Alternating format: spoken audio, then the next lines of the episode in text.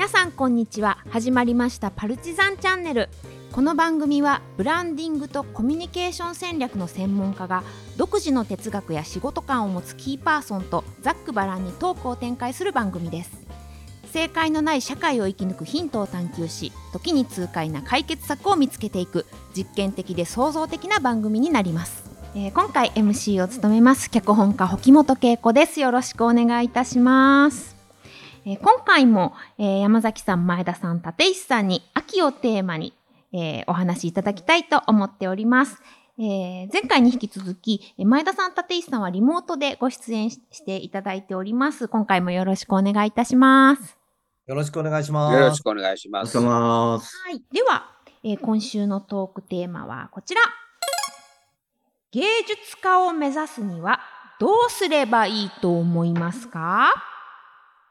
えー私自身もね芸術系の大学の出身でして、えー大学を卒業して、まあ、こうやって一応今脚本家としてお仕事させていただいてるんですけれども、まあ芸術系のねあの大学を出ても芸術系の仕事に就けない就かないという人はやっぱりたくさんいたりするのかなと思いますし私自身の仕事もまあエンタメ要素がやっぱり結構強いので芸術っていう風に言っていいのか芸術とはちょっと違うのかもみたいなことも思ったりはするんですけれども。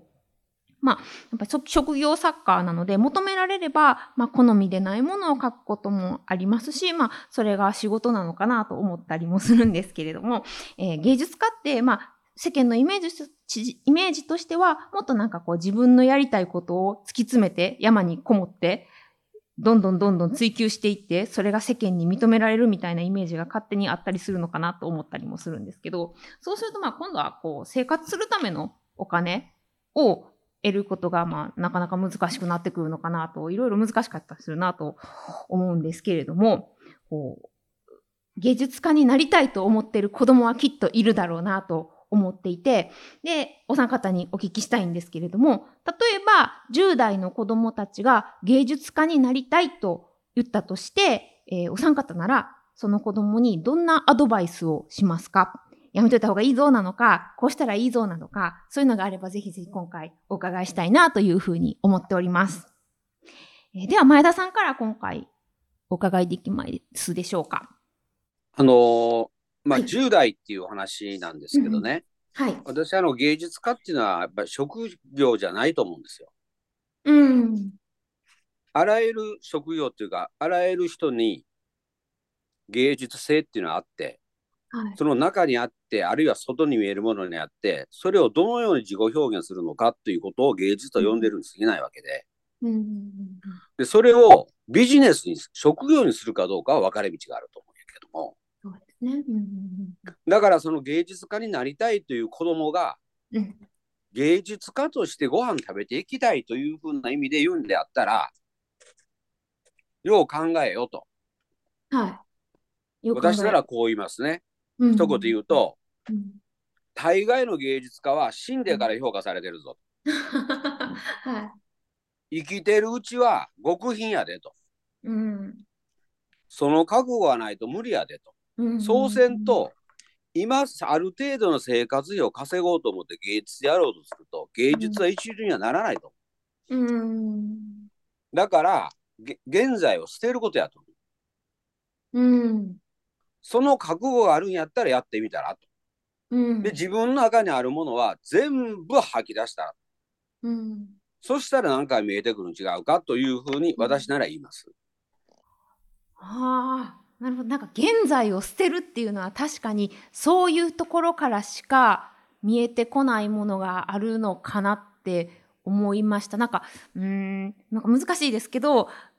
ぱ芸術って他の人が経験してることとか、他の人が見てることとは違うところを見たりとか経験したりすることからしか生まれないと言い切っていいかはわからないんですけど、そういう側面もあるのかなと思ったりするので、現在を捨てる覚悟があるかっていうのは、確かに重い言葉ですが、そうなのかなと思いました。捨てざるを得ないと思いますよ。芸術をやる人は。うん。あと普通の答えをすると爆発することですよね。岡本太郎。あの爆発っていうのは結局捨てろってことじゃないですか。あなくなってしまえと。うんそしたら芸術が生まれてくるんだというふうに僕は理解してるんですけどね。なくなった無のところから生まれる。うん。あるいはなくなって爆発した後にかけらが残る。うん。そのかけらをもう一度集めると全然違うものができてみたりすると。うん。そんなイメージ。うん。何かが壊れる。うん。これが前提じゃないかなと思います。爆破する勇気を持てと。うん。はい。ありがとうございます。今のお話を受けて、ローリーさんいかがですか？ああ、そうですね。僕は仕事をしてて、あの、音楽プロダクションで、あの、元、あの、音、音大でしたみたいな人とかいるんだけど、うん、まあ、まあ、子供とか英才教育受けて諦めましたみたいな感じのの話を、あの、するんだけど、でもこう、オーケストラとかに、まあ、入れる人も、入ったから、こう、なんかお金稼げるかっていうことではないので、自分が想像つかないような、あの、自分がもう子供の時にもアホみたいな雑誌を読んで、ま、なんかママニアックなことをしている間に、地平道吐くような訓練してるわけじゃない。うん、でもそういう人が、あの、み、技術を磨けば磨くほど稼げなくなっていくっておかしいなと思ってて、うん、だからそういう人たちがもっとお金稼げる仕組みっていうか、なんか文化支援文化支援って言いながら、そういう人をこうサポートするっていう仕組みになってないっていうのが結構おかしいなっていうのはまあ、あの思ってて、うん、まあそれは多分あのね、まあ国、国の話だから、舞ちゃんの世界なんだけど、うん、うん、でも、舞ちゃんさっき言ったみたいに、アートって結局いろんな分野で、うん、その、熟練するとアートになるみたいなことってすごく、うん、まああるんで、うんうん、例えば、あの、文章を書くときに人に共感してもらうような、うん、こうストーリーはどうやって作れるかなとかって、でそういうのも、あの、いろいろ経験積んでると、なんかちょっとアートの領域にななるのかなっていうふうには、あの、思ったりします。でも、一つだから、これに絡めて、あの、学生から困った質問があって、うん、感性磨くにはどうしたらいいですかって質問されて、感性感性磨くにはどうしたらいいですかって質問してる時点で、もうこの人、この人に、学生何にも言えることはないなって思ったんですけど、うん、以上。うんうん。ありがとうございます。そうですね。まず、その、芸術家の支援のことは確かにどう,、どうしたらいいのということを私も聞きたいですが。あだからまあアニメアニメもそうだし、うん、そのもうもうこれこそがあの国の看板だみたいなところにも、うん、なんか出来上がったものには乗っかるけど、うんうん、あのなかなかこう育てようとしない。で、韓国ってすごく危機があった時に、あの、もう覚悟をこう決めて、あの、エンタメで生きていくって言ってバンバンお金使う、そういう思い切りがあの国にあったから、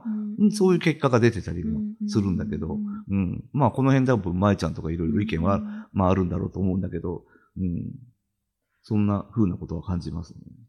文化やエンタメの価値みたいなものを、うん、まあ国もかもしれないですけどどうかんどう考えているというかなんかオピニオンとしてはこういう人たちが、うん、あのもっとあの生きていけるようにしなきゃいけないとか、うん、あの豊かになんなきゃいけないってあの口では言うんだけど、なんか全然政策的に落ちないから、うん。でも好きな人のあの、こいつお金なくても頑張るよな、みたいなところに甘えてほったらかしているようなことって、すごい世の中にたくさんあったりすると思いません、思います。なんか、えっと、ちょっと言い方が難しいんですけど、好きということを搾取されているなという思う瞬間はたくさんあります。結構好きの搾取っていう言葉は割と結構周りでね、飛び交ってますよ、最近。それが、あってはいけないと思うんですけど、うん、なんかもうそうでなければ成立しないような土壌が完成してしまってるというか、うんうん、そういうことを一人の力で変えていけるようなものでもないしどうしたらいいんですかね？どうしたらいいんでしょうか？難しいなと。仕組みを変えるの大変だから、自分が我慢した方がいいやみたいな、それはふっていう連鎖だと思うんで、そう全然そのよ、よそ者みたいな人が、この業界に干されても、うん。あの、へでもないみたいな人が入ってきて、うん。これおかしいじゃないですかっていうふうにするしかなんか直直しようがないのかなっていうのは思います。自分も我慢今あれですか？う、ん。その沖本さんがおっしゃってる念頭に置いている業界はアニメ業界とかそういうことですか？どういう業界を念頭に置いておお話しなさってるんですか？今つい私はやっぱり自分の業界を考えながら言ってしまってたと思うんですけれどもまあその脚本の仕事とかでも、えっと、最初にそのギャランティーが決まってなかったりとかその企画段階ではこう、まあ、無償で企画を書くみたいなこととかも結構普通にあったりはするのでそういうことが当たり前になってしまっているのは良いことではないよなと思ってます。はいはいだからそ制度作れって話だね、結局。そうですね制度化するのがいいのかわからないとこもあるんですけど。でも昔からこうソフトに、うん。あのお金を払わないっていう癖が日本人にあって、ね。特に関西の企業だと、うん。あの項目で企画費っつうと、お前何を企画したんやみたいな ことですごい値切ってくるみたいな、うん。そういう生々しい世界があったんで、だからなんか企画まではただでやってもらっていいんだみたいなあの空気感がすごい昔はあって、まあ最近、まあ、まあ、もうもう変わってきたんですけど、だからなんか人が、人が何かを生み出すっていうプロセスに対しての理解とか、こう、敬意みたいなのがあんまないのかなっていうのはね、すごい思います。よ。くはないですよね、やっぱり。うんうんすみません、ちょっとなんかどんどん長くなっていってしまうんですが、立石さんはどう思われますか？はいはい。えっと、いはい。一応、まあ、吹本さんのせ先輩というか、某、はい某先輩。芸大を出てる人間として思うんですけど、あの、この、この手の言葉の中で、僕が大学の頃聞いたんです。ごい面白いのは、デザイナーと美術家は違うんだっていう言葉が好きで、ははははデザイナーがいくらいいデザインだと言ったところで、売れなければそんなものの価値はゼロなんだと。うんそれがデザインという世界で、それで美術っていうものは別に、えー売れなくったっていいんだと。うんうん後で後世で誰かが評価されればいいって、さっきの前田さんじゃないけど、ゴッホは売れてないわけよね、生前にね。ねだからそこをこう分けた議論、分けた話が当時はあったんですよ。僕が大学の頃って40年くらい前の話でね。それがどこで変わったのかっていうことなんだけれども、それは芸術とか美術っていう言葉がほぼ消えて、全部アートっていう言葉でひっくるめられたんですよ。うん何もかもアートっていう言葉になった。これアスリートっていう言葉と一緒ですよね。うんうんうんうんうんだからアートでひっくるめられたんですよ。うんで、そうすると、今度どういう言葉になってくるかっていうと、なんとなくアートっぽいっていう言葉で全部 OK になっていくわけね。そういうふうな言葉になったときに、そんな美術とか芸術とか、そういうふうな区別がなくなって、何でもかんでもアートになったんですよ。うん。そうすると、我々の頃に、えー東京芸大で、えーっと、えっと、えっと、日比野勝彦さんは、うん。ファインアートのところにいないから、うん。やっぱり、えーデザインの世界にいると、やっぱりちょっと地位が低かったと思います、僕は。うんしかし、40年経ってみたら、東京芸大の学長は日比野勝彦なわけよ。うんこんなもの40年前では考えられないからね。うんはい。えっと、そのそれも全部アートっていう言葉で、はいなんかひっくるめられた瞬間に、あのーうん、ひっくるめられた瞬間に、もうなんかそれっぽいものになっていった。うんうんうんで、そういうふうな社会があってね、うんうん子供が目指すのをどうするかって言ってたけど、それ別に芸術家を目指すっていうことなんじゃないと思うのよね。何かの絵描きになりたいのか、彫刻家になりたいのか、えー、なんだ、あのー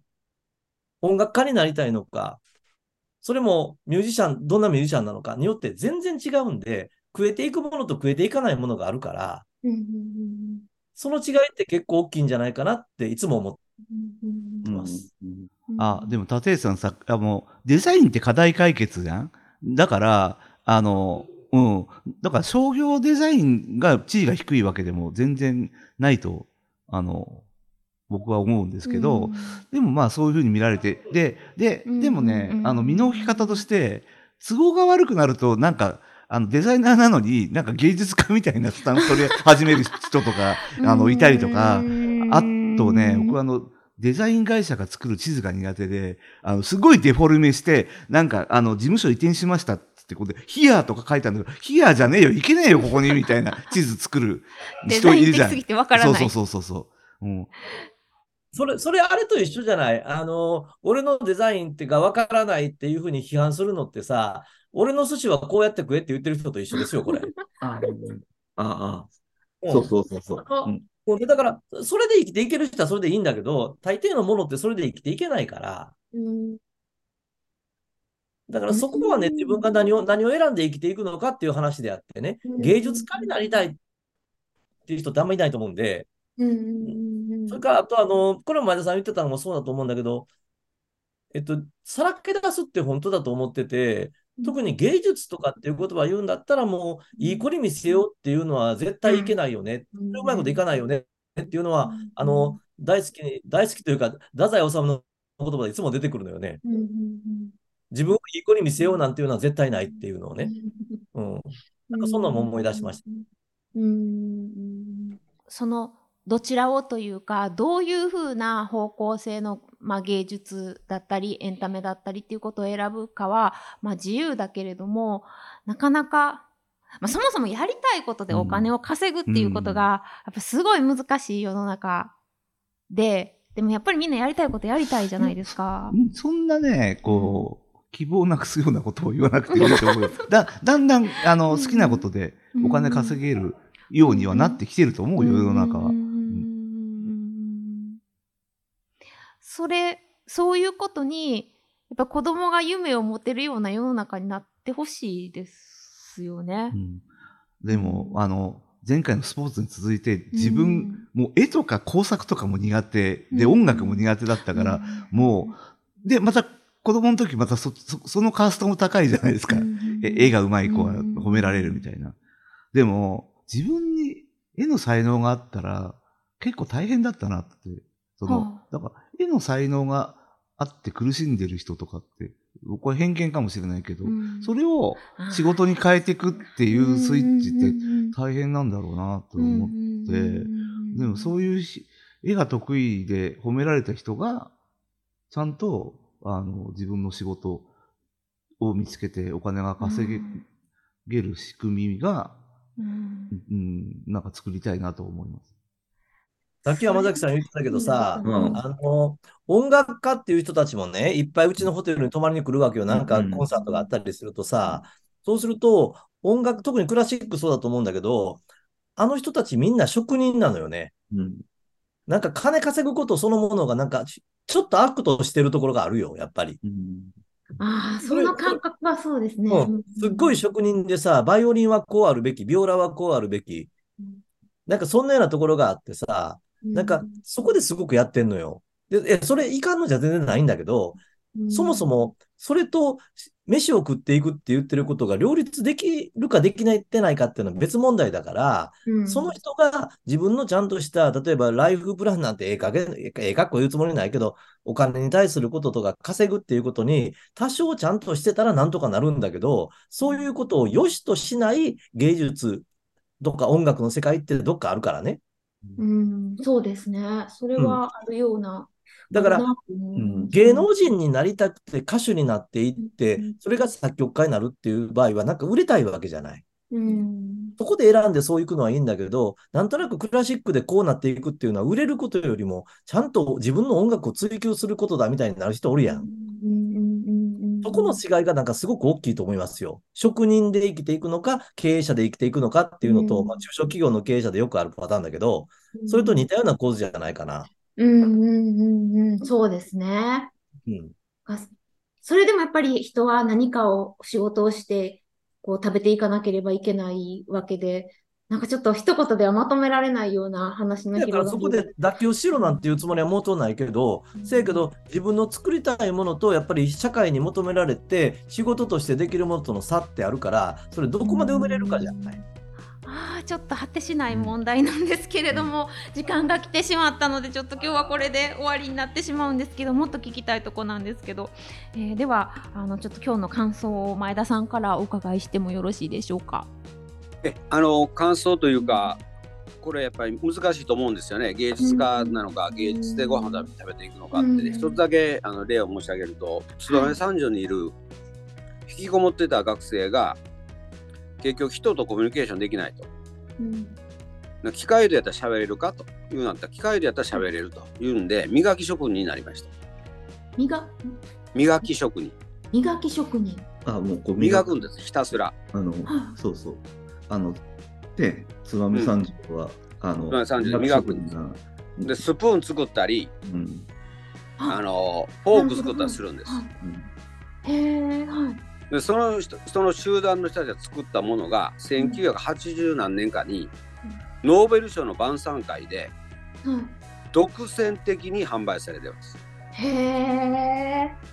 だから芸術家って言った時にうん。音楽とか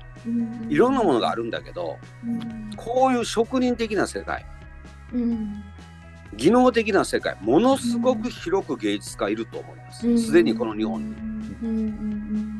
そういうことをやっぱり私は発掘してこういうチャンネルでも紹介していくっていうのはうん。結構ええことええことなんじゃないのかなと思いますけどね。うん。僕はそこに芸術性を見ますね。うんその集団のところにハリソン・フォードが自家用ジェットで来て、あの、その飛行機磨いてくれって頼んだっていう話があったんですよ。へえ。そう。もう他とは全く違う技術っていうこと。うんはあなんか知らないことって本当にいっぱいありますね、それを確かに知っていくというかこの番組でも紹介していけたらいいなということは私もすごく思いますありがとうございますロリさんお願いいたします。ああの、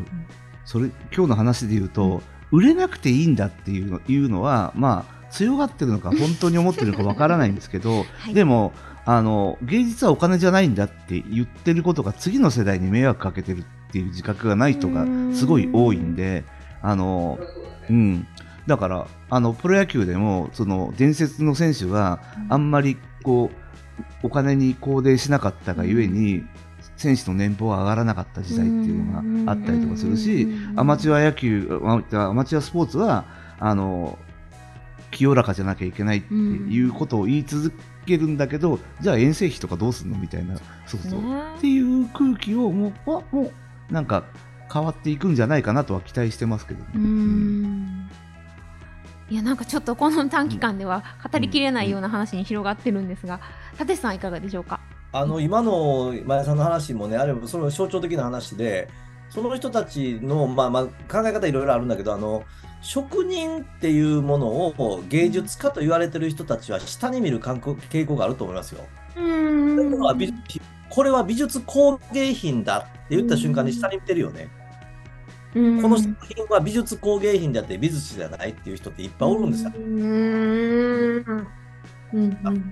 なんとなくそういうような作品を下に見るみたいなね、職人とは違うんだっていうので、自分がマウント取りたいような人ってようさんおって、でもそういうのでやってるからそこまでしかならへんねやろなっていうのはすごく思うわけね。でもう一つが、あのーさっきの磨き屋シンジケートみたいな話なんですよ。